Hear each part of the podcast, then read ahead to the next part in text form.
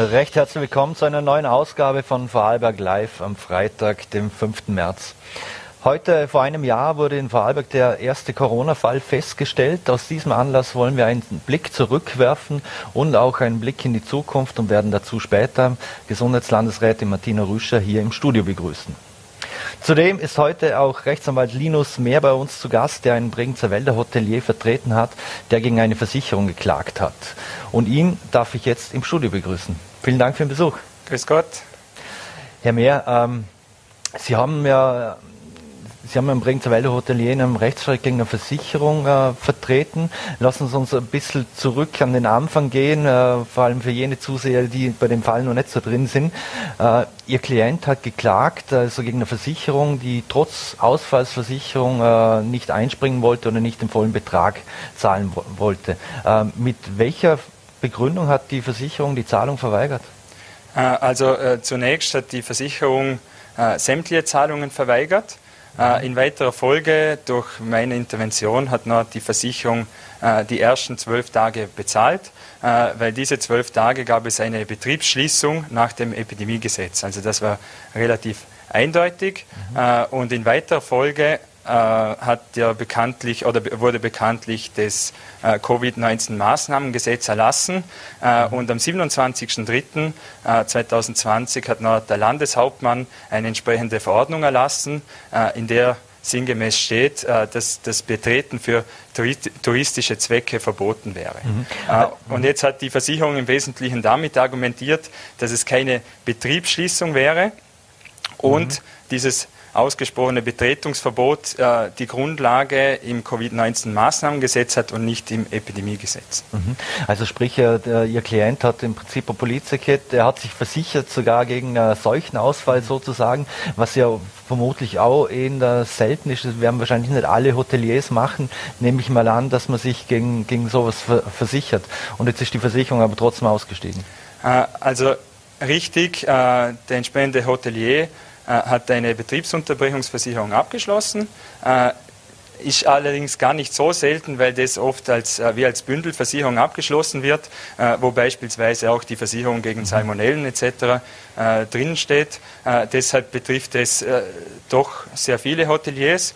Mhm. und jetzt zahlt er über Jahre diese Versicherungsprämie und ist natürlich dementsprechend jetzt kann sagen, schockiert, äh, mhm. dass die Versicherung nicht leistet, wenn ein Versicherungsfall dann schlussendlich eintritt. Mhm. In dem Fall war das in der Bündelversicherung drin, weil die Versicherung vermutlich auch nicht damit gerechnet hat, dass es mal bei uns zu einem solchen Fall oder, oder einer Pandemie kommen könnte. Äh, gen genau so ist es. Also es ist auch, das, das, muss man ehrlicherweise zugeben, es sind diese Prämienzahlungen nicht allzu hoch, weil alle Beteiligten eben nicht davon ausgegangen sind, dass jetzt so ein Fall eintreten würde. Mhm. Über was für einen Betrag reden wir da? Was war denn da so der Streitwert? Um was für Größenordnungen geht es da? Äh, also, die von, also von mir sind noch mehrere Hotels äh, vertreten äh, und ich kann sagen, die Schwankungsbreite liegt äh, zwischen 100.000 Euro Versicherungssumme und 2 Millionen Euro. Aha. Und wie viel hat Ihr Klient schon gekriegt? Was hat er gekriegt für, der, für die Versicherung bis dato? Mein Klient hat eine, eine Versicherungssumme von 100.000 Euro, hat dann knapp 40.000 Euro bekommen äh, und die weiteren 60.000 waren klagsgegenständlich, die er jetzt leider nicht erhalten wird. Mhm.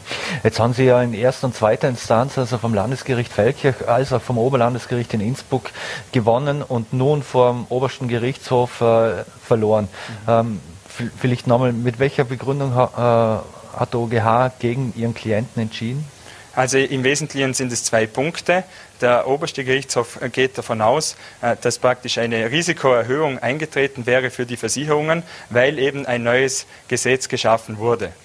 Mhm. Äh, meines Erachtens ist dies jedoch unrichtig, weil es eben dies, es gibt zwar dieses Epidemiegesetz und das Covid-19-Maßnahmengesetz nebeneinander, aber es kann gleichzeitig äh, immer nur eines wirken. Deshalb gehe ich nicht von einer Risikoerhöhung aus. Und der zweite Punkt, äh, dieser Punkt hat äh, die Hoteliers sehr getroffen. Äh, dort hat der oberste Gerichtshof ausgeführt, ja, es gibt ein, ein Betretungsverbot für touristische Zwecke und, und äh, praktisch der Eigentümer des Hotels äh, kann dieses Hotel ja weiter nutzen für sein Personal, beispielsweise für Lieferservice etc. Während mhm. jetzt das eine, eine Begründung wäre, die akzeptabel wäre im Bereich äh, der Gastronomie äh, ist dies meines Erachtens äh, im Hotelbereich nicht zu vertreten. Was soll, äh, was soll ein Hotelbetrieb machen, äh, wenn keine Touristen das Hotel betreten dürfen? Mhm. Jetzt hat der Verfassungsgerichtshof eine Verordnung des Covid-19-Maßnahmengesetzes als gesetzeswidrig erklärt. Warum hat sowas keine Auswirkung gehabt oder auch in Ihrem Fall nicht? Also grundsätzlich hat der, Verfassung, der Verfassungsgerichtshof zwei Dinge äh, erklärt, und äh, zwar, dass diese Schaffung des äh, Covid-19-Maßnahmengesetzes an sich rechtmäßig war. deshalb oder mit diesem Gesetz hat er nachher äh, diese äh, zustehenden Zahlungen für die Betriebe äh, ausgehebelt und es gab gegenüber der Bezirkshauptmannschaft keinen Anspruch mehr auf Entschädigung. Das ist das, mhm. der verwaltungsrechtliche Aspekt. Und ja, das ist natürlich auch ein Punkt äh, bei den Hoteliers, der nicht gerade gut angekommen ist. Und jetzt sagen sie, okay, wenn wir schon verwaltungsmäßig kein Geld bekommen, äh, schauen wir, dass wir es von der Versicherung bekommen, wo wir immer äh, brav die Prämien einbezahlt haben. Und das bekommen sie jetzt auch nicht. Und das ist natürlich noch sehr bitter. Mhm. Wie hat denn Ihr Klient äh, reagiert, als er das Urteil erfahren hat? Ja, natürlich äh, nicht sehr erfreut, vor allem weil Sie es eh angesprochen haben, äh, jetzt äh, gewinnt man zwei Instanzen und der oberste Gerichtshof führt es nachher dann völlig anders aus. Man muss dazu sagen, die zweite Instanz ist das Oberlandesgericht Innsbruck. Dort entscheidet ein Drei-Richter-Senat. Also das ist jetzt nicht äh, irgendjemand, der das äh, praktisch ausgeführt hat. Und es ist auch so, äh, dass unter Professoren in der Lehre das entsprechend diskutiert wurde und da der wesentliche Teil äh, unserer Auffassung war, dass eben dieses Betretungsverbot für Touristen einer Betriebsschließung bei einem Hotel gleichkommt und dementsprechend die Entschädigung zustehen müsste. Mhm. Ähm, was bedeutet das jetzt für, für Ihren Klienten äh, noch weiter? Es muss er jetzt auch die ganzen Prozess- und äh, Anwaltskosten etc. Äh, tragen? Komm, kommt das jetzt alles auf Ernst zu? Äh, also grundsätzlich ja. Äh, es ist so, es gibt eine, es gibt eine Rechtsschutzversicherung. Äh, bei der Rechtsschutzversicherung ist noch nicht klar, ob diese greift. Da wurde in erster Instanz ein Urteil, also nicht von mir geführt, vom VKI gewonnen. Dort heißt es, diese, diese Ausnahmsklausel, dass der Versicherungsschutz bei der Rechtsschutz nicht greift, äh, sei praktisch zu weit gefasst und nicht zulässig, dann würde äh, die Rechtsschutzversicherung im Nachhinein äh, diese Kosten übernehmen müssen. Mhm. Äh, und wenn Sie ansprechen, was sind die Folgen, äh, wie wir auch schon jetzt äh, gesagt haben, der weitere, der weitere Weg sieht so aus, der Verfassungsgerichtshof hat im Hinblick auf die ausgesprochenen Betretungsverbote ausgeführt, dass diese gesetzeswidrig waren. Das mhm. bedeutet beim ersten, und das betrifft nur der erste Lockdown, äh, der war praktisch unzulässig, äh, was die mhm. Restaurants betrifft. Mhm. Oder? Äh, und, und deshalb bestehen da berechtigte Chancen, dass allenfalls Amtshaftungsansprüche äh, gegen den Bundesminister für Gesundheit äh, zustehen dürften. Mhm. Also bevor wir auf das einmal kommen, ich meine, das war jetzt der, erste äh, Fall dieser Art in, in Österreich, der mhm. vor dem OGH gelandet ist. Ja. Ist also so gesehen ein Präzedenzfall. Was bedeutet ja. das jetzt für andere Hoteliers in, in ganz Österreich, beziehungsweise wenn man für die Judikatur?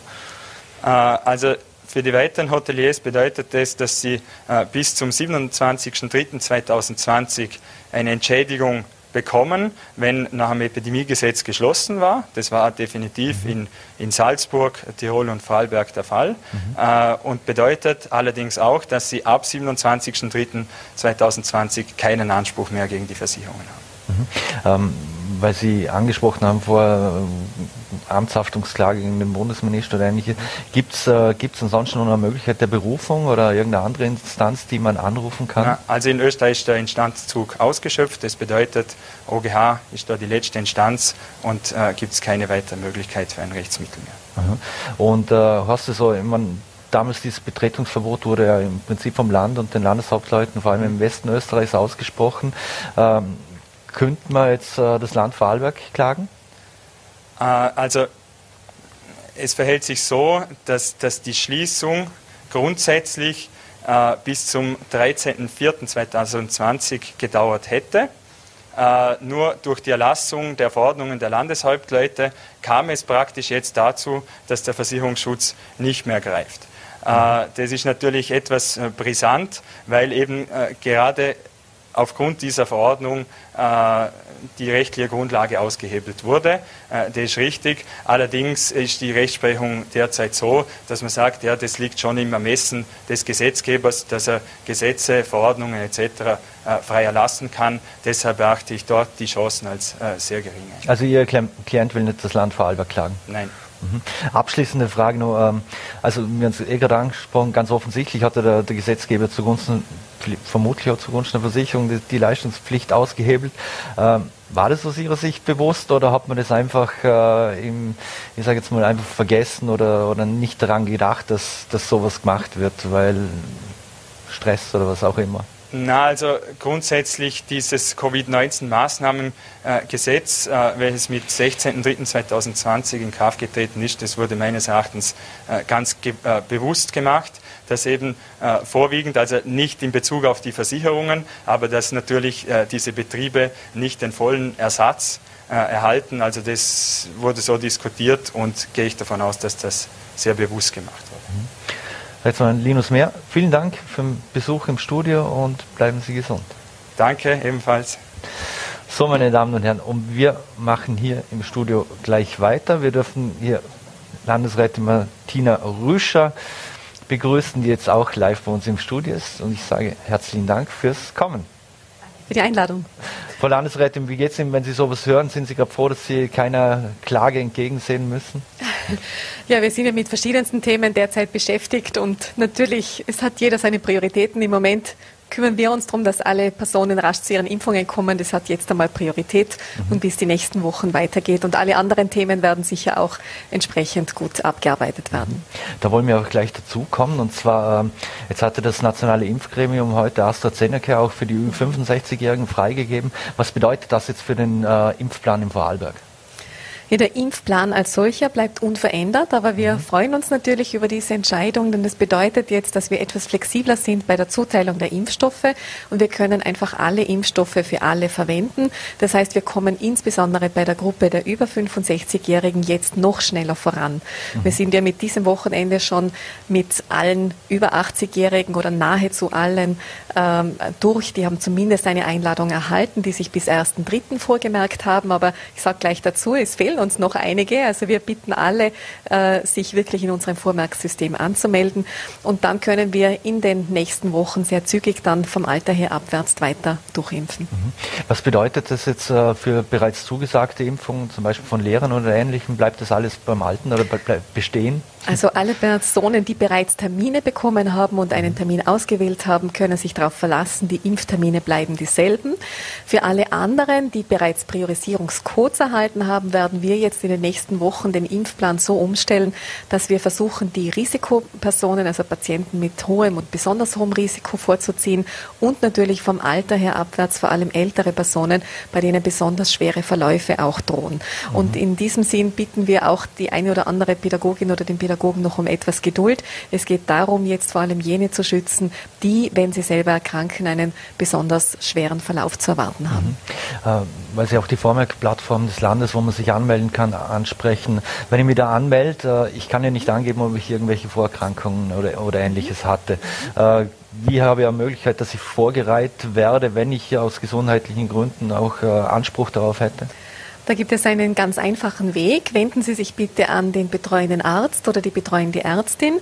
Alle Ärztinnen und Ärzte in Vorarlberg können äh, Priorisierungscodes vergeben. Sie können entweder in eine Vormerkung eines Patienten einsteigen und dort einen Code eingeben oder Sie übernehmen die komplette Vormerkung. Insbesondere bei älteren Patientinnen und Patienten ist das sehr oft der Fall. Hier haben wir eine sehr gute Partnerschaft. Es sind sicher über äh, 20.000 Personen in Vorarlberg dadurch schon priorisiert worden. Mhm.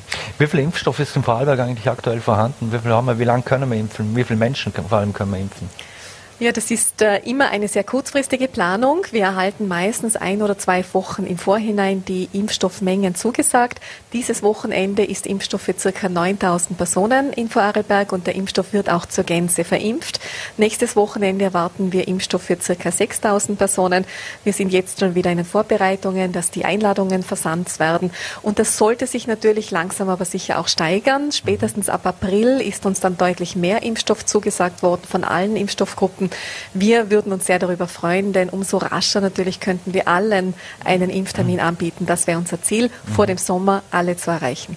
Jetzt war ja Bundeskanzler Sebastian Kurz in Israel. Da gibt es ja ähm, Gespräche über Kooperation mit Dänemark und Israel für Impfstoffproduktions- und Stiftung.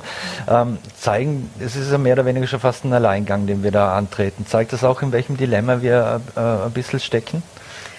Ja, ich finde, es zeigt, dass Österreich bemüht ist, einen Weg zu finden und äh, gemeinsam noch mit unter anderem Dänemark versucht, einen, einen Weg zu finden, wenn er auch erst für die Zukunft ist. Es soll ja auch darum gehen, Impfstoff unter anderem in Österreich einmal produzieren zu können und diese Kapazitäten auszubauen. Ich halte es für richtig, erstens ein europaweites Konzept auszuarbeiten, aber wenn wir sehen, das funktioniert so nur zum Teil, uns zu bemühen, dass wir schneller zu Impfstoff kommen, spricht ganz sicher nichts dagegen, denn wenn wir Impfstoff haben, kommen wir in der gesamten Pandemiebekämpfung natürlich noch etwas schneller voran. Mhm. Ähm Jetzt ein großes Thema war ja bei uns auch ein Interview, das Sie dem Kollegen Manga gegeben haben, um den Green Pass und dass äh, Geimpfte vermutlich Vorteile haben werden. Ähm, aber kann man von Vorteilen sprechen oder die auch durchsetzen, wenn nicht einmal so viel Impfstoff da ist, dass alle Impfwilligen auch wirklich äh, geimpft werden können? Nein, natürlich geht das jetzt noch nicht. Und es ist ja jetzt auch noch nicht der Fall. Und die Frage damals lautete, erwarten Sie, dass es Vorteile geben wird? Und ich habe das schon mit einem klaren Ja beantwortet. Mhm. Aus meiner Sicht ist es wichtig, dass alle drei Gruppen, ob genesen, getestet oder geimpft einen Vorteil daraus ziehen können sollen. Denn es, wir schaffen diese Pandemiebekämpfung nur miteinander. Jede Person, die uns da unterstützt, indem sie die einfachen Hygienemaßnahmen einhält und eben sich regelmäßig testen lässt und einen negativen Test hat, soll diese Rückkehr zu unserer gewohnten Freiheit auch erhalten. Also ob genesen, getestet, geimpft, wird man am Schluss bei den jetzigen Konzepten dieses Green Passes nicht erkennen, wenn ich mhm. den herzeige, aber die Person selber weiß es. Das heißt, es ist auch quasi keine verdeckte Impfpflicht, weil ich mich ja auch einfach nur negativ testen könnte, testen mhm. lassen könnte. Und wir sind im Moment ja bemüht, auch diese Testkonzepte kräftig voranzutreiben und insbesondere Selbsttests auch in Vorarlberg einzusetzen, verhandeln gerade mit dem Bund, dass diese auch anerkannt werden, dann als Zutrittstests oder Berufsgruppentests. Mhm. Das würde uns natürlich in ganz Österreich einen großen Schritt weiterbringen. Mhm. Jetzt liegen wir bei der Inzidenz ungefähr bei 78. Mhm. Äh, mehr Freiheit sollen ja die, die, die Sonderlösung für Wahlberg ab 15. März bringen. Äh, wie optimistisch sind Sie, dass wir die Zahlen halten können? Ich glaube nicht, dass wir sie halten können. Ich denke, die Zahlen werden weiter steigen, alleine deshalb schon, weil unsere Mutationswerte ständig steigen. Also wir wissen, dass diese Virusvarianten den normalen Virus eher verdrängen. Sie sind ansteckender, man steckt mehr Menschen an.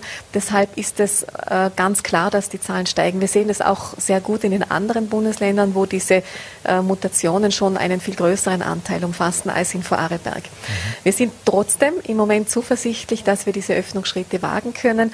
Wir sagen ja, wir haben drei wichtige Bausteine dafür. Erstens ganz strenge Präventionskonzepte. Es ist wichtig, nicht einfach kopflos zu öffnen und alles über Bord zu werfen und alles aufzugeben, was wir bisher erreicht haben, sondern mit sehr klaren und strengen Regeln das zu machen. Das Zweite, ein umfassendes Testkonzept. Wir möchten noch mehr Testmöglichkeiten anbieten und wie gesagt auch auf neue Testformen setzen. Und drittens, das gute Contact Tracing. Wir behandeln im Moment in Vorarlberg jeden Fall bereits seit letzter Woche so, als ob er eine Mutation wäre. Das heißt, dass wir enge und nicht so enge Kontaktpersonen ausfindig machen, kontaktieren, testen, PCR testen und damit hoffen wir, dass wir die Infektionsketten, sollte es zu positiven Fällen kommen, sehr rasch abbrechen und unterbrechen können. Mhm. Mit diesen drei Bausteinen, Testen, Contact Tracing und auch strengen Präventionskonzepten, hoffen wir, dass uns das gemeinsam gelingt. Aber es ist eine gemeinsame Aufgabe, vor allem der Vorarlbergerinnen und Vorarlberger, weiterhin vorsichtig zu sein, sich weiterhin testen zu lassen und weiterhin die Hygieneregeln einzuhalten. Nur dann gelingt uns das. Mhm. Jetzt haben ja die, die, die Tests in den Schulen gezeigt, dass wir eigentlich relativ wenig, also fast keine oder wenig Fälle hatten in, in ganz Vorarlberg, was die Schulen betrifft. Die AGES hingegen hat eine hohe Inzidenz bei 15- bis 24-Jährigen, bei 209 und bei 5- bis 14-Jährigen bei über 202 äh, festgestellt österreichweit. Da sind wir da ein bisschen auf der Insel der Seligen oder haben wir da auch eine Dunkelziffer, die vielleicht viel höher ist, als wir wissen? Also Dunkelziffer in diesem Sinne ja nicht. Wir zählen zu den drei Ländern, die regelmäßig am meisten testen, auch auf 100.000 Personen herabgebrochen. Das heißt, wir wissen, jeder Test, der in Vorarlberg stattfindet, ist in unserem System und wir kennen das Ergebnis. Also nahezu alle Tests. Und das hilft uns sehr, um die tägliche Lage gut einschätzen zu können. Auch wir haben bei den Schulen positive Ergebnisse. Was wir sehen, wir haben etwas mehr falsch positive Ergebnisse äh, bei mhm. den Schulselbsttests und das hat uns jetzt auch dazu bewogen, auf eine andere Testmarke zu setzen. Wir brauchen einfach noch etwas Zeit, um zu sagen, liegt es an der Abnahme? Liegt es am Test oder sind die Schülerinnen und Schüler wirklich einfach gesünder, was uns am mhm. allermeisten freuen würde? Aber dazu brauchen wir noch ein paar Wochen Beobachtung. Klar ist, diese Tests, die im vorderen Nasenraum abgenommen werden, sind nicht so sensitiv wie Tests, die im, im Nasenrachenraum abgenommen werden. Darum werden sie auch äh, zumindest in Zukunft voraussichtlich eine kürzere Laufzeit haben. Sie gelten einfach als Momentaufnahme. Mhm. Das hat der Bundeskanzler Sebastian Kurz in deutschen Medien gesagt, ein Lockdown, bei dem keiner mehr mitmacht, äh, hat keinen Sinn. Äh, jetzt wissen wir, Vorarlberg ist bei den Zahlen im Vergleich zu Rest Österreich viel, viel besser. Nehmen die Vorarlberger die Eigenverantwortung ernster als in anderen Bundesländern oder hängt es auch wirklich davon ab, wie Sie sagen, dass wir viel testen und äh, viel zum Test gehen? Also wir können das ja auch nur vermuten und ich möchte mich auch äh, nicht vergleichen mit anderen Bundesländern, aber was wir sagen können, das ist, dass wir trotz dieser Corona-Müdigkeit, die wir wirklich alle haben, trotzdem eine hohe Eigenverantwortung in Vorarlberg spüren und das hilft uns natürlich. Jede Person, die einen Abstand einhält, die eine Maske trägt, hilft uns und trägt dazu bei, dass die Zahlen weiterhin stabil bleiben. Schön wäre, wenn sie sinken. Das ist aufgrund der Mutation eigentlich nicht zu erwarten. Sie werden leicht steigen, aber wir sollten uns verhindern, vor allem, dass wir wieder viele Menschen auf den Intensivstationen haben. Das mhm. ist unser eigentliches Ziel. Die Inzidenz wird, wenn wir viele Menschen geimpft haben, weiter steigen und auch eine etwas höhere Inzidenz wird uns nicht wirklich belasten. Die wird keinen Lockdown mehr zur Folge haben. Wichtig ist, dass wenige Patientinnen und Patienten dann wirklich bis ins Spital kommen, so schwer erkranken. Darum ist natürlich die höchste Priorität im Moment das Impfen für uns. Mhm. Testen äh, bzw. Corona-Antigen-Tests gibt es jetzt ja auch in, in Apotheken. Wie wird denn das angenommen? Es wird sehr gut angenommen. Ich habe ja auch gerade den Bericht auf Volat mhm. gelesen, dass äh, der Ärztekammer, äh, Apothekerkammerpräsident berichtet hat, schon wieder fast vergriffen. Und wir sind wirklich der Meinung, auch das wird ein, ein Zeichen von Eigenverantwortung sein, diese Tests zu verwenden. Wir bereiten aber derzeit auch ein digitales Einmerk- oder Vormerksystem vor, mhm indem man dann so einen Test auch wirklich digital äh, einspeisen kann und sich damit quasi auch einen Zutritt verschaffen kann für eine begrenzte Zeit. Das, wie gesagt, verhandeln wir derzeit gerade mit dem Bund. Es muss mhm. natürlich ein System sein, das akkodiert ist, das anerkannt ist. Es sollte möglichst fälschungssicher sein. Ganz wird es bei diesen Selbsttests nie der Fall sein. Aber wir verlassen uns auch einfach auf die Vorarlbergerinnen und Vorarlberger, dass jeder und jede mit hoher Eigenverantwortung uns da unterstützt und mitmacht und auch selbst einen Teil dazu beiträgt, das Gegenüber einfach nicht anzustecken. Und diese Corona-Gratistests soll es jetzt auch für Berufspendler geben. Äh, was hat es damit auf sich? Ja, wenn dieses Selbsttestsystem anerkannt wird, dann könnte es natürlich über kurz oder lang für alle verpflichtenden Tests eingesetzt werden. Und so wie es im Moment aussieht, wird es unterschiedliche Laufzeiten geben, je nachdem, wie verlässlich der Test ist. Und diese ganz einfachen Selbsttests sind natürlich nicht so verlässlich wie andere, wie PCR-Tests oder auch wie Nasenrachenabstrichstests. Daher werden sie sicher auch eine kürzere Laufzeit haben. Wie genau das werden uns die Verhandlungen mhm. mit dem Bund dann zeigen. Wir sind mit Vorschlägen hineingegangen, die werden jetzt in den Expertengremien diskutiert mhm. und wir hoffen sehr, dass wir bis Montag eine finale Lösung dann anbieten können. Mhm. Kann der Bund auch garantieren, dass ausreichend Nachschub kommt, weil wenn die schon so stark vergriffen sind und offensichtlich die Menschen äh, das Angebot annehmen? Ja, Garantien wird es dort nie geben. Wir wissen, dass auch viele andere Staaten im Moment jetzt auf diese Selbsttests setzen. Wir, Österreich zählt da eher zu den ersten Staaten. Wir haben im Moment noch ausreichend Lieferkapazitäten. Für die Zukunft können wir das natürlich nicht sagen. Darum gibt es ja auch verschiedenste äh, Formen. Wien zum Beispiel setzt auf einen Google-Test. Mhm. Da sind jetzt unsere Expertinnen und Experten eher wieder ein bisschen skeptisch, weil sie sagen, auch das Googeln muss man können. Äh, man, es, es, kommt zu einer hohen Aerosolbildung im, bei Google. Das sollte man möglichst im Freien machen. Also relativ aufwendig. Es ist ein PCR-Test, es dauert dann mindestens einen Tag, bis ich mhm. dieses Ergebnis habe. Aber es wird unterschiedlichste Konzepte geben. Äh, ich glaube, das ist der Weg, wie die Bevölkerung, wie wir uns alle gemeinsam darauf einstellen müssen, mit diesem Virus zu leben. Jeder wird darauf achten, niemanden anzustecken und möglichst auch selbst nicht äh, positiv zu werden. Und wenn wir das alle tun oder möglichst viele von uns tun, dann wird uns das ganz sicher gelingen. Mhm. Jetzt haben wir ja diese Woche auch berichtet, dass Querdenker sich organisieren wollten, um maskenfrei einkaufen zu gehen. Das hätte heute um 18 Uhr stattfinden sollen, äh, wurde abgesagt offensichtlich in diesen äh, Messenger-Netzwerken. Wie geht es Ihnen dabei, wenn Sie so etwas hören, vor allem wenn man tagtäglich eigentlich dafür kämpft, dass man diese Pandemie in den Griff bekommt und eingrenzen kann?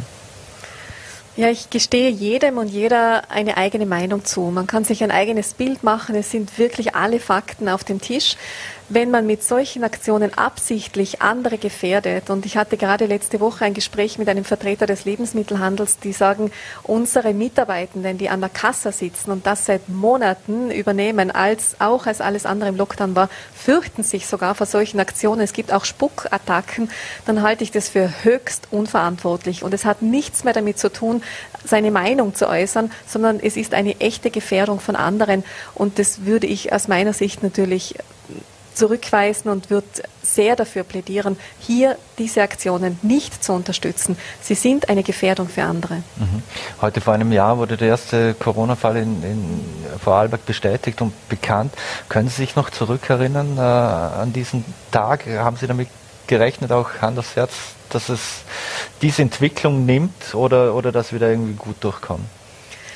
Ähm, ich kann mich sehr gut erinnern, wir hatten eine Sitzung in der Krankenhausbetriebsgesellschaft in Feldkirch und es kam die Meldung und wir haben alles zusammengepackt und sind nach Bregenz gefahren, kleines Krisenteam mit dem Herrn Landeshauptmann und der beteiligten Gemeinde äh, und haben die ersten Schritte gesetzt. Niemand hat erwartet, dass es solche Ausmaße annehmen wird, dass ein Virus so sehr in unseren Alltag eingreifen kann, dass er in Arbeitsplätze eingreift, in die Bildung eingreift, in Schulen, in das Gesundheitssystem, dass, dass wir mal so an die Grenzen kommen werden wie letztes Jahr im Herbst. Äh, viele Gespräche mit den Mitarbeitenden dort haben mir gezeigt, wie wir selbst erfahrene Pflegekräfte, wie sie an ihre Grenzen gekommen sind, wenn jeden Tag Menschen sterben, was sie eigentlich nicht gewohnt sind, selbst wenn sie seit Jahren auf den Intensivstationen arbeiten. Und das ein Virus. Aber es zeigt auf der anderen Seite wieder, dieser Virus lässt sich nur gemeinsam bekämpfen. Es haben tausende Menschen bisher mitgeholfen, dass das funktioniert. Jeder und jede in seiner Funktion. Jeder ist gleich wichtig beim Gelingen und auch alle, die diese Maßnahmen umsetzen. Ganz zu Beginn im Jänner letzten Jahres hatten wir ein erstes Treffen mit Armin Fiedler. Der wurde uns empfohlen und gesagt, da gibt es jemanden in Vorarlberg, der kennt sich gut aus, der war schon bei der WHO äh, in der Seuchenprävention tätig lad den doch ein und dieses Gespräch habe ich den eingeladen und wir hatten alle Vertreter des Landes und auch der Krankenhäuser dabei und er hat uns da die Szenarien auf den Tisch gelegt und alle einhellig waren am Tisch der Meinung, das wird es wohl nicht sein. Also so schlimm wird es nicht werden. Und schon einige Tage und Wochen später haben wir dann dieselben Bilder, die er uns schon angekündigt hat, aus den Nachbarstaaten bekommen. Und dann war es nicht mehr China, sondern dann war es Italien. Und dann haben wir diese, diese Bilder alle noch vor Augen gehabt. Also es hat uns sehr betroffen gemacht. Ich glaube, alle, die irgendwo einen Beitrag dazu leisten konnten. Und ich habe auch, möchte immer noch mein Beileid aussprechen allen Familien, die Angehörige verloren haben, die ganz schwere Zeiten durchgemacht haben. Auch alle, die mit den starken Restriktionen sehr zu kämpfen hatten und immer noch zu kämpfen haben, sei es, wenn es das Familieneinkommen anbelangt oder wenn, wenn es an die psychische Belastbarkeitsgrenze geht, auch bei Kindern und Jugendlichen. Wir versuchen ja im Moment alles zu tun, um hier wieder zu unterstützen und wieder die notwendigen Ressourcen aufzustocken. Aber es ist ein Virus, der hat uns alle sehr beeinflusst, hat unseren Alltag völlig verändert. Und ich hoffe, dass wir das wenige Positive, das er uns gebracht hat, mitnehmen und es uns gemeinsam gelingt, diesen Virus zu bewältigen. Und ich freue mich einfach auf den Tag, wenn wir in Vorarlberg einmal sagen können, so, wir haben diesen Virus jetzt wirklich gut im Griff, wir haben es geschafft und wir gehen wieder zurück einen Schritt in unsere Freiheit und das wird mhm. uns ganz sicher gelingen. Mhm. Wird das aber auch heißen, wir werden uns die nächsten Jahre darauf einstellen müssen, dass wir immer am Impfen sind? Das wissen wir heute noch nicht. Wir wissen noch nicht, wie sich die Impfstoffe entwickeln. Das ist ja einer dieser Gründe, warum eben Geimpfte jetzt noch keinen Freipass für irgendetwas haben, weil wir noch, noch nicht wissen, wie infektiös ist man selber noch, kann man andere anstecken, kann man sich überhaupt noch selber infizieren, wie stark wird das sein, welcher Titerwert, also welcher mhm. Wert von Antikörpern im Blut hat welche Aussagekraft. Äh, das sind alles Dinge, die uns die nächsten Wochen zeigen. Aber es bestärkt uns etwas, äh, diese bisherigen Erfahrungen, die wir gemacht haben. Es arbeiten wirklich alle Expertinnen und Experten weltweit, europaweit, österreichweit und auch bei uns im Land zusammen, nahezu täglich, um aktuelles Wissen breit zu teilen, viel davon zu lernen und am nächsten Tag schon wieder einzusetzen. Mhm. Und das wird sicher die nächsten Wochen auch so bleiben. Mhm. Mit dem Wissen von heute und wenn wir die Zahlen aus dem Herbst, die wir im Herbst hatten, vergleichen mit jenen, die wir im Frühjahr hatten und die uns ja in den ersten Lockdown geführt haben, sind wir da zu schnell in den Lockdown gegangen? Ich glaube, wir müssten noch einen Schritt früher ansetzen. Mit dem Wissen von heute hätten wir vor einem Jahr doch das eine oder andere anders machen müssen. Und ich blicke da sehr selbstkritisch zurück. Wir, wir sind waren nach dieser ersten Welle alle froh. Die Zahlen waren so gering. Wir hatten tagelang keine Neuinfektionen mehr. Wir haben einfach geöffnet. Wir haben das Reisen zugelassen. Jeder konnte wieder in den Urlaub fahren. Und wir waren zu sorglos. Und das mhm. darf uns jedenfalls kein zweites Mal passieren.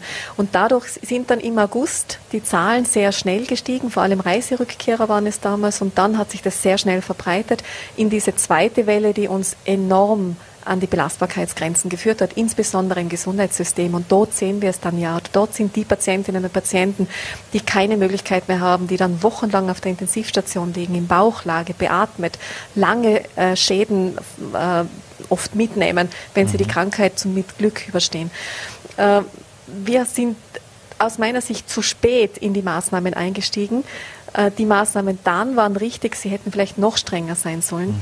Und was wir auch noch besser hätten machen sollen, wir hätten dieses Infektionsteam, das, da waren wir auch im Herbst letzten Jahres eine Zeit lang an den Grenzen. Wir mussten die Kontaktpersonen zweiter Kategorie mhm. einfach einmal auf der Seite lassen und sagen, wir konzentrieren uns nur mehr auf die Erkrankten und auf die engen Kontaktpersonen. Das hätte uns nicht passieren dürfen. Wir hätten zwei Wochen früher schon das Infektionsteam in die Messe übersiedeln sollen, dann hätten wir gleich viel mehr Platz gehabt, die Abläufe verbessern können. Da waren wir zwei Wochen zu spät. Rückblickend heute äh, würden wir oder hätten wir das vielleicht oder hätten wir das sicher früher äh, übersiedeln müssen. Aber im Nachgang ist man immer klüger. Wir müssen diese ganzen Erfahrungen mitnehmen und ab jetzt äh, alles, was wir täglich lernen, ab morgen bereits umsetzen. Mhm. Sie haben es gerade angesprochen, Impfzentrum oder Testzentrum und so weiter. Was sind denn die positiven Lehren aus diesen vergangenen zwölf Monaten? Wo sind wir heute wirklich viel besser aufgestellt, als wir es damals waren? Ja, in sehr vielen Bereichen. Also unsere äh, Laborkapazitäten zum Beispiel haben sich um Welten verbessert. Äh, auch das gesamte Testgeschehen, dass wir jetzt äh, 85.000 Tests pro Woche anbieten können, kostenlos für die Bevölkerung in Antigen-Tests, davon hätten wir letztes Jahr um diese Zeit geträumt. Es gab noch nicht einmal Antigen-Tests. Wir hatten nur PCR-Tests. Äh, wir haben, wir haben gerade alte Protokolle durchgelesen. Da haben wir uns gefreut, wenn wir die Kapazität von 25 auf, auf 40 Tests pro Tag gesteigert haben. Also es sind wirklich andere Welten. Äh, wir haben letztes Jahr den Sommer sehr intensiv genutzt, um zu dokumentieren, was müssen wir lernen aus dem Frühjahr. Wir haben das unterschieden, haben wir gesagt, was, was müssen wir jetzt sofort umsetzen, damit wir besser in den Herbst starten. Die zweite Kategorie war, was müssen wir tun, um uns künftig gegen Pandemien solcher Art noch besser aufzustellen, wie Krisenlager zum Beispiel zu führen, nicht von der Welt, vom Weltmarkt sich in solch eine Abhängigkeit zu begeben. Wir sind jetzt mit dem Schutzmaterial, das ist kein Thema mehr. Alles, was wir brauchen, haben wir im Land. Letztes Jahr war das ein großes Problem. Und es gab auch Dinge. Made in Austria oder Made in? ja, egal wo, Hauptsache hier im Land. Schön wäre es, wenn sie wirklich in Österreich produziert werden ja. würden, wenn es draufsteht. Keine Frage. Und was uns äh, auch positiv, glaube ich, einen Schritt weitergeführt hat, ist ganz, der ganze Bereich der Digitalisierung, sei es auch im Bildungsbereich, aber auch für uns, für den Alltag. Viele Sitzungen fanden in Wien statt. Wir mussten immer eineinhalb Tage dafür Zeit aufbringen. Jetzt gibt es eine Videokonferenz. Die Kontakte sind sehr schnell da. Äh, Schülerinnen und Schüler haben gelernt, damit umzugehen, Pädagoginnen und Pädagogen. Also das sind auch Dinge, die sollten wir für die Zukunft mitnehmen und vielleicht auch sich manchmal mit etwas weniger zu begnügen. Wie letztes Jahr im Frühjahr, der erste Lockdown, mal zurückzugehen und zu sagen, ich muss nicht alles auf dieser Welt haben oder kaufen oder was auch immer, sondern, sondern es reicht auch im Moment, gesund zu sein, bei meiner Familie zu sein, einmal aus dem Alltag mir eine Auszeit zu nehmen. Ganz viele haben, haben mich auch angerufen und gesagt, zum ersten Mal konnte ich mit gutem Gewissen einmal zwei Wochen die Arbeit auf die Seite legen. Also es war jetzt bei mhm. uns im Landhaus nicht der Fall, aber, aber in vielen Branchen war das so. Das ist kein Dauerzustand, selbstverständlich nicht, das geht nicht. Ähm, Aber manchen Menschen hat es auch gut getan, einmal diese, diese Wertigkeit zu verändern. Und wenn wir in Ansätzen das eine oder andere, jeder für sich, was, was ihm oder ihr wichtig ist, mitnehmen, dann sollte uns das doch auch etwas wert sein. Mhm. Jetzt, Sie sind ja ein Kommunikationsprofi, auch von Ihrer Profession her schon. Äh, jetzt hat man die Bundesregierung im letzten Jahr ja sehr gelobt, auch dass sie sehr schnell reagiert hat, aber die Stimmung ist ja dann äh, gekippt. Ähm, vor allem, es gab viele Pressekonferenzen. Oftmals wusste man nach der Pressekonferenz ge genauso viel, wie man davor wusste oder, oder noch weniger. Aber muss die Regierung sich das schon gefallen lassen, dass man im Punkto Kommunikation, und wenn Sie es jetzt mal nicht als Politikerin sehen, sondern von Ihrer Profession her, äh, dass man im Punkto Kommunikation äh, Fehler gemacht hat? Ich glaube, rückblickend hat jeder und jede von uns Fehler gemacht. Äh, selbstverständlich hätte man auch den einen oder anderen Kommunikationspunkt anders setzen können. Wenn man drinsteckt, und das weiß ich jetzt aus eigener Erfahrung, versucht man das so gut wie möglich zu tun. Und das würde ich vor allem auch der Bundesregierung äh, äh zuweisen, dieses, dieses Recht. Man hat versucht, alles möglichst richtig zu kommunizieren, klar zu kommunizieren, aber die Sachlage ändert sich oft stündlich und die Themenlagen sind wieder neu. Auch wir haben versucht, einen Mittelweg zu finden, zu informieren, transparent zu sein, keine Angst zu machen, aber trotzdem die aktuelle Lage einfach transparent äh, darzustellen. Da den richtigen Weg zu finden, das gelingt mal besser, mal nicht so gut. Unser Weg ist einfach, möglichst transparent zu sein, die aktuellen Zahlen und Sachlagen gut äh, zu transportieren, Fragen offen zu beantworten. Es ist unser gemeinsames Thema und unser gemeinsames Anliegen.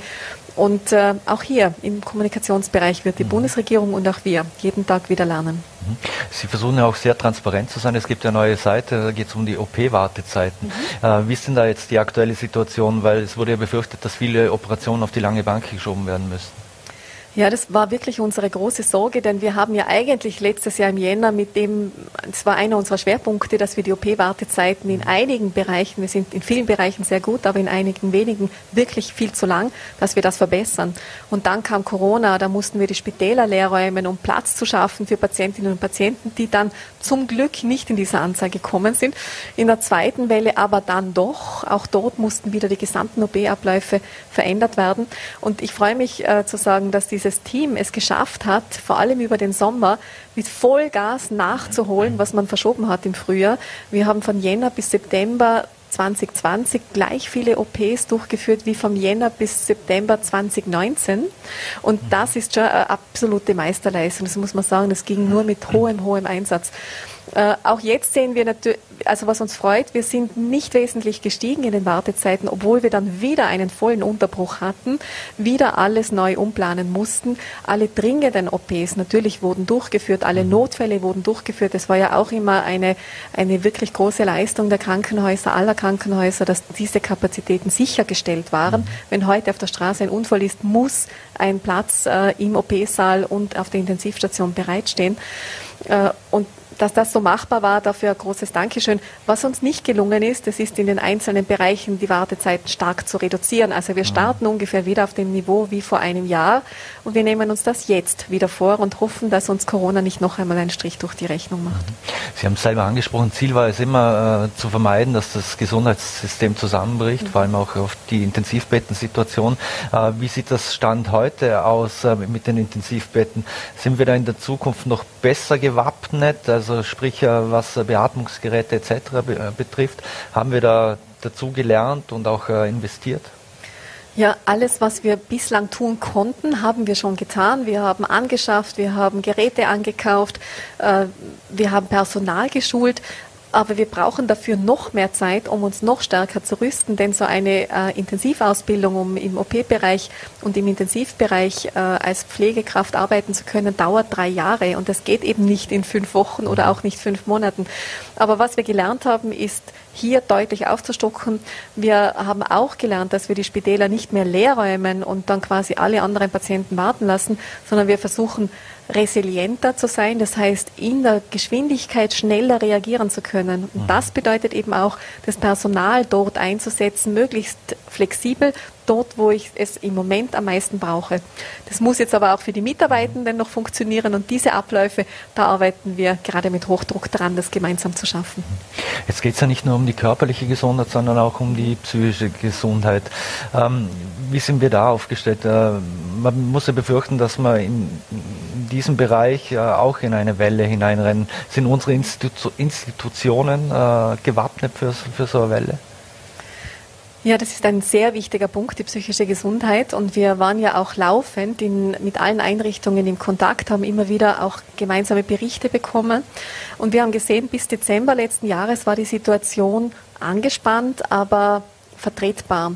Und im Jänner dieses Jahres ist es, also 2021, ist es wirklich in vielen Bereichen gekippt. Und es wurde uns sehr eindringlich geschildert, natürlich auch von Betroffenen, aber auch von den, von den Personen, die dort arbeiten in diesen ganzen Einrichtungen. Und wir haben äh, versucht, rasch zu reagieren. Wir haben eine Taskforce psychische Gesundheit eingerichtet bei uns im, im Gesundheitsbereich.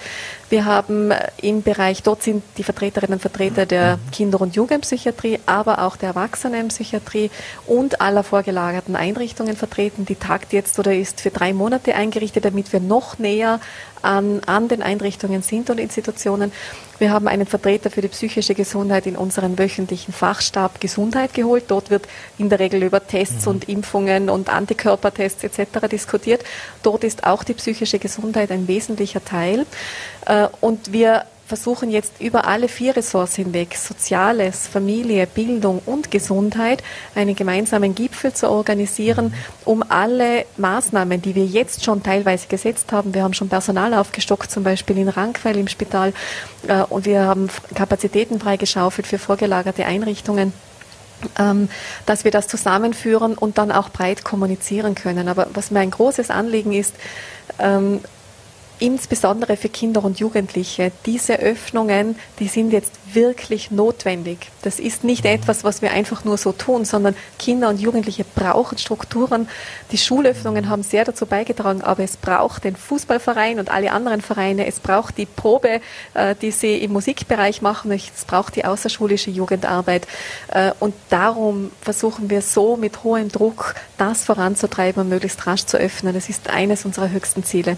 Und wir versuchen, die Situation gut im Auge zu behalten. Es wird ganz sicher Folgen haben äh, auch in diesem Bereich.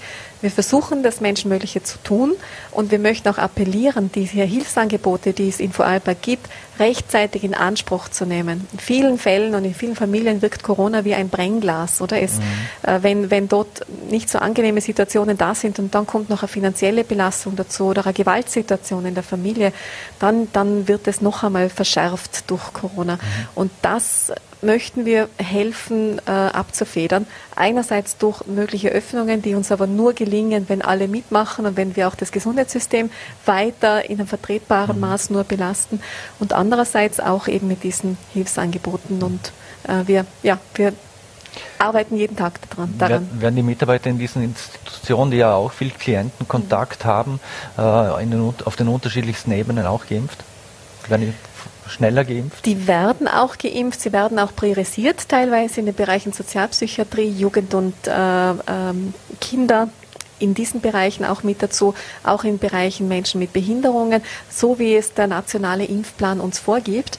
Jetzt äh, versuchen wir aber dennoch diesen ersten Schritt ähm, auf äh, Ältere zu legen beim Impfen, weil wir dort die schwersten Verläufe auch zu erwarten haben. Und unser oberstes Ziel ist es ja, dass wir jeden möglichen weiteren Todesfall verhindern. Es wird uns wahrscheinlich nicht überall gelingen, aber mhm. das ist unser Ziel.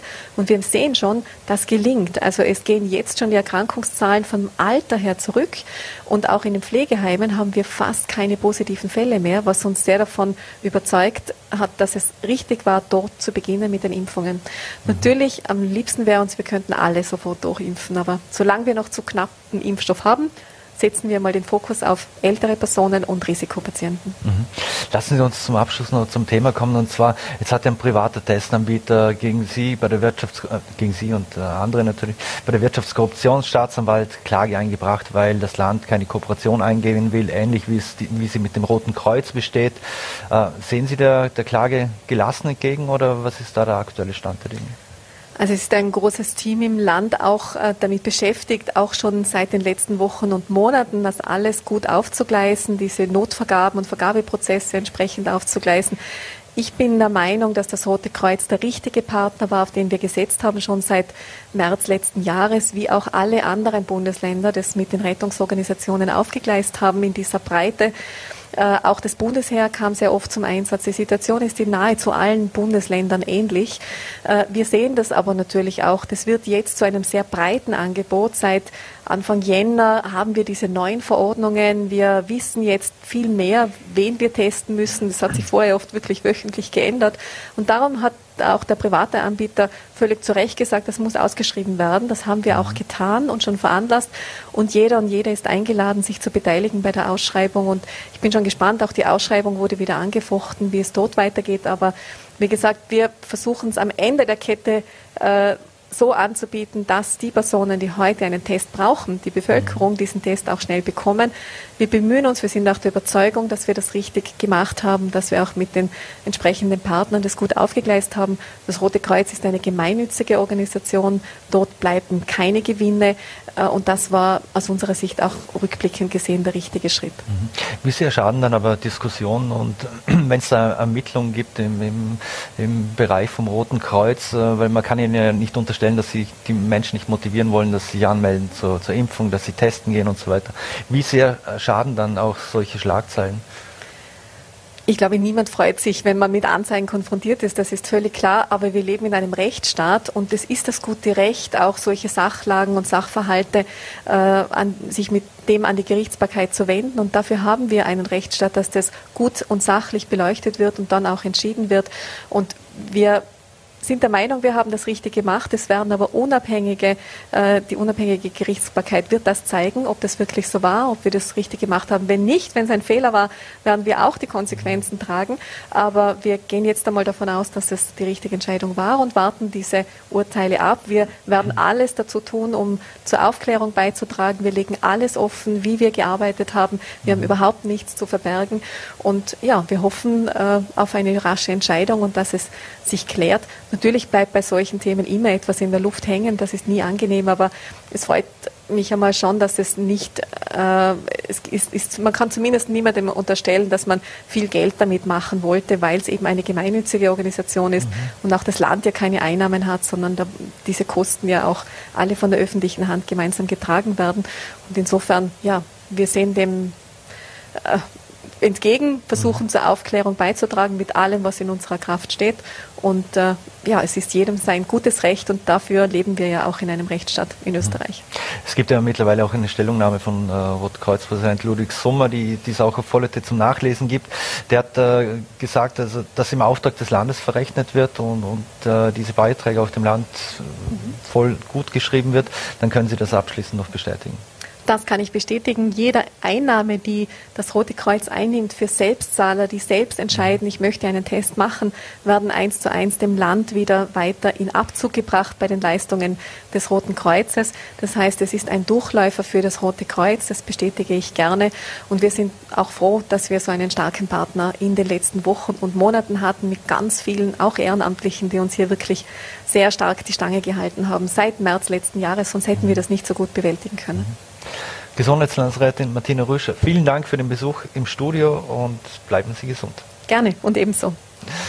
So, meine Damen und Herren, und das war's schon wieder mit Vorarlberg Live. Wir würden uns freuen, wenn Sie am Montag wieder einschalten um 17 Uhr am Weltfrauentag. Da steht Vorarlberg Live auch ganz im Zeichen der Frauen. Vielen Dank fürs Dabeisein und schönes Wochenende. Bleiben Sie gesund.